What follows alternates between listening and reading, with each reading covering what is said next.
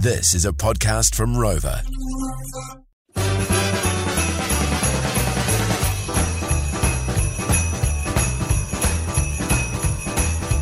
Jaden, the naughty Christmas elf.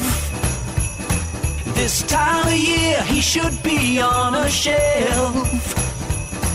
But Jaden's been bad, and I'm worried for his health.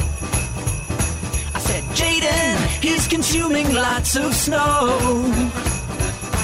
His nose is red as Rudolph's, you know. But that's not all, and here's a blow by blow. He did a ram raid, he didn't pay his tax, and last of all, Jaden is anti-vax. So Jaden, the naughty Christmas elf, Christmas candy, he really likes to shelf.